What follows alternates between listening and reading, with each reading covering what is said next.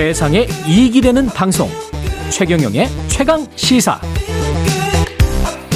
네, 간호법 둘러싼 의료계 갈등 계속 인터뷰하고 있는데요. 지난 월요일은 간호법 관련해서 대한간호협회 입장 들어봤고요. 다른 입장 들어보겠습니다. 대한 간호조무사협회 곽지연 회장 전화로 연결돼 있습니다. 안녕하세요. 네, 안녕하세요. 예. 지금 재정을 반대하는데 이유가 네. 가장 큰 이유가 뭘까요? 네, 저희 간호조무사 협회 입장으로서 반대하는 이유는 크게 두 가지로 볼 수 있는데요. 첫 번째 지역사회라는 것입니다. 예. 네, 지금 현재 간호조무사들이 어, 간호사의 한 세 배 정도 숫자가 그 지역사회에서 근무하고 있습니다. 근데 지역사회가 간호법이 이렇게 그대로 제정됐을 때는 간호조무사들이 그곳에서 근무하는 그런 게 기준이 간호사, 그러니까 저희가 대학병원하고 병원급에서는 간호사 지도 감독을 받아야 되거든요. 예. 근데 이제 간호법이 그대로 제정되면 똑같이 그 법이 제정이 그대로 적용이 되기 때문에 예. 장기 요양 기관에서 간호사 지도 감독을 받아야 됩니다. 아, 물론 당연히 간호사 지도 받- 감독 받는 건 너무나 당연한 건데 예. 장기 요양 기관에서는 간호 인력이 한 명 또는 두 명밖에 필요하지 않기 때문에 아, 우선순위로 간호사를 채용하고 그다음 간호조무사를 채용하다 보면 음. 간호조무사가 일자리가 많이 상실되는 거죠. 아. 그런 것들에 대한 네 우려가 있고요. 또 두 번째는 예. 간호조무사가 지금 현행 의료법에는 간호조무사 그 시험에 응시하려고 하는 응시 자격이 예. 특성화고등학교에서 간호 관련 학을 공부한 자 또는 간호학원에서 그, 그 1년 동안 뭐 실습과 이론을 이수한 자에게만 응시 자격을 주고 있거든요. 예. 네, 어, 이것이 의료법에는 이제 이거 의료법도 이게 잘못되어 있는 법인데 음. 그것들을 그대로 뭐 수정하거나 보완하지 않고 그대로 간호법으로 가져오는 것이 위헌이라고 생각합니다. 예. 크게 두 가지로 네. 예. 일자리 상실의 우려가 있다. 그러니까 무슨 요양병원이나 이런데 간호사를 우선 채용하지 간호 조무사를 채용하겠느냐.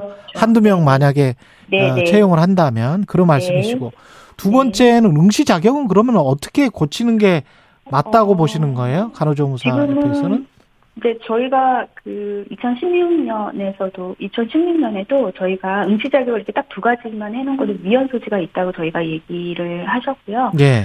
그 저희가 지금 보면은 본인들에게 선택권이 저는 주어져야 된다고 생각합니다. 간호조무사가 꼭 대학에서 배출돼야지만 뭐 더 뭐더 역량이 음. 더 높고 이런 게 아니고 예. 본인들이 대학에서 공부하고 싶은 분, 또 학원에서 공부하고 싶은 사람, 특성화 고등학교에서 공부하고 싶은 사람 예. 선택권이 주어져야 되는데 지금 현재는 대학에서 저희가 간호 뭐 실무학과가 있다고 해더라도 거기서 공부한 사람들이 다시 간호조무사를 응시하려면 음. 말씀드린 대로 학원을 또 다시 다녀야 됩니다. 예. 그게 너무 부당한 거죠. 아. 불합리한 거죠. 네. 불합리하다. 네. 지금 저 간호조무사의 처우나 이런 거는 어느 정도인가요?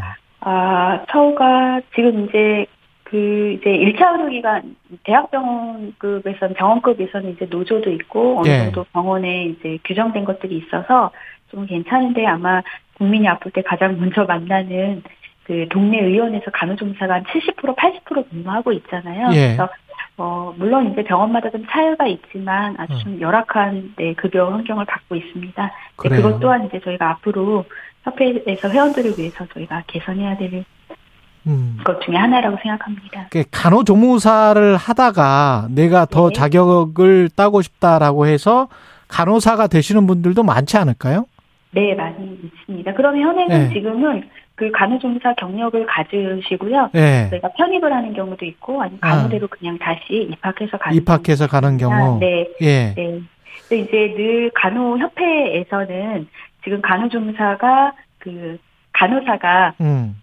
되기 위한 좀 편하게 간호사가 되기 위한 길을 학교를 열어주겠다. 간호 굳이 간호조무 학과가 필요하겠느냐 이렇게 말씀을 하시는데요. 예. 그러면 이제 조금 약간 어좀 위험한 발 언이시고요. 현재도 지금 말씀하신 것처럼 간호사가 되고 싶으면 저희가 편입을 하거나 예. 똑같이 간호대학을 가면 됩니다.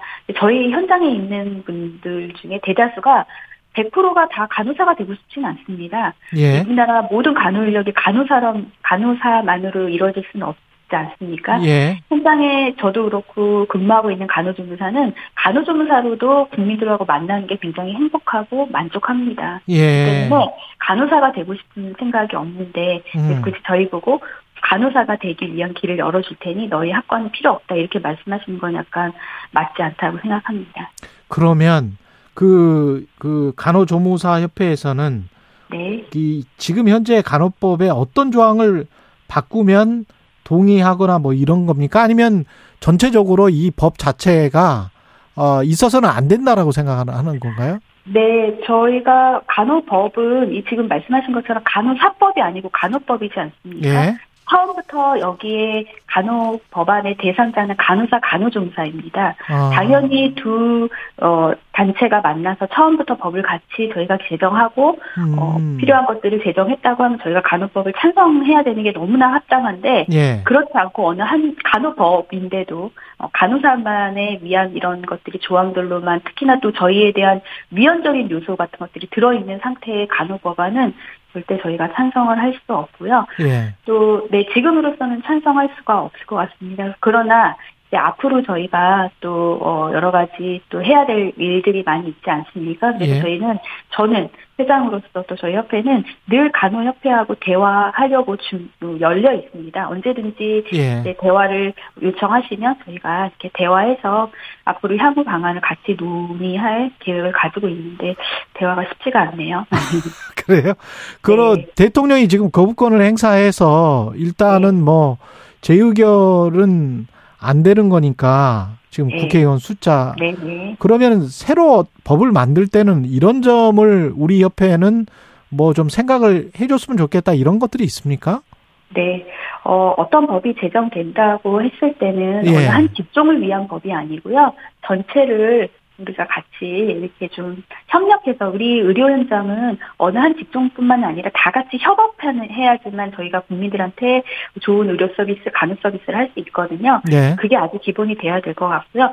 그다음에 이제 저희 협회 간호조무사 입장으로서는 학력에 대한 것들이 조금 이제 본인의 선택에 열릴 수 있어야 되겠죠. 그래서 지금 보시면 저희가 간호조무사를 제외한 여러 직종, 국가 자격증의 모든 그 것들이 본인이 다 선택이 있습니다. 아시겠지만 사회복지사도 사이버로 또 취득할 수도 있고 그렇죠. 학교에서도 할 수도 있고 뭐 여러 방향이 있지 않습니까? 예. 평생교육원도 있고 음. 그렇지만 그들이 사회복지사 2급이라고 해서 그들이 어디 취업을 했을 때 사이버라서 급여가 더 적고 뭐 이런 건 아니지 않고 그 자격으로 음. 저희가 인정받고 하는 거기 때문에 간호조무사도 학교 뭐 특성화고등학교 또 간호학원 본인의 국민이라면 누구나 기본으로 누릴 수 있는 기본권이 좀 보장되는 음. 이런 것들이 제일 우선순위 돼야 될 것 같습니다. 그러니까 또, 그 의료법에도 나와 있고 기존에 네, 그리고 간호법에 들어가 있는 이 고졸이라는 이 단어를 네, 네. 그러면 없애버리면 되는 거예요? 네, 그, 뭐, 특성화고등학교 또는 간호학원 등이라는 말 하나만 붙이시면, 등은 이제 뭐 학교에서도 가능하고, 뭐 평생교육원에서 아. 가능하고 다 이럴 수 있거든요. 그래서 예. 등자를 하나 고- 네, 넣은 걸 저희가 원래 사실은 있었습니다. 예. 있었는데, 어, 이제 그 간호협회 전 그 회장님께서 국회의원으로 계실 때 그 등자를 빼버리신 거죠. 아, 그래서 그랬다. 저희가 네 그래서 실제는 어 전문 그 평택에 있는 국제대학교에서 간호 실무학과가 열렸고요. 네 음. 1학년, 2학년 다 배출이 됐고 또 우리가 일시적으로 커리큘럼 때문에 잠깐 중단한 사이에 그 이제 법을 네, 제정을 하셨더라고요. 그 회장님께서 국회의원이실 때. 그러면 그 지역사회 문구와 관련해서는 의협 쪽에서는 그 반대하잖아요. 네. 예, 지역사회에서 개원을 할 가능성도 있다.